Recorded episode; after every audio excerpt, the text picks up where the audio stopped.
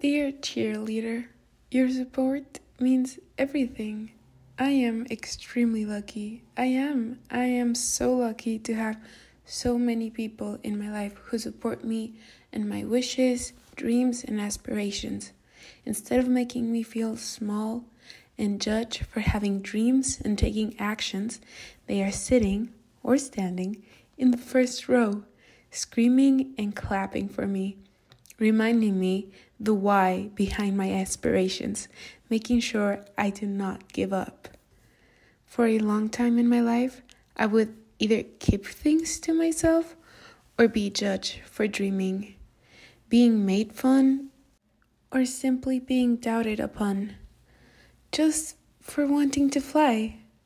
I now realize wanting to fly is not the problem. Surrounding myself with people that would cut, harm, or light fire to my wings is. The people who you surround yourself make your future self in some sort of way. So instead of surrounding yourself with people that will cut your drive and stop you from flying because they are scared of what you are capable, surround yourself with people who are leaping and flying in their own way. The most important quality someone can have in their life, if you ask me, is honesty, loyalty, and drive. This last one is extremely important when it comes to following your dreams because you want to surround yourself with people who dream big and who support your dreams, who you support their dreams, and who just pick each other up.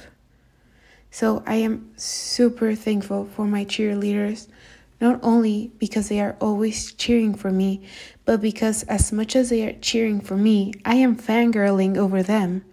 We push each other to greatness, and it feels so good to be in the same page and to have somebody like that in the, your life with different objectives, dreams, and path, but being pushed into greatness with the same drive. With a huge smile from ear to ear, your biggest fan. If you enjoyed this episode, don't forget to like, share, and comment so we can keep growing this community. I'll see you on Tuesday. Have an amazing day.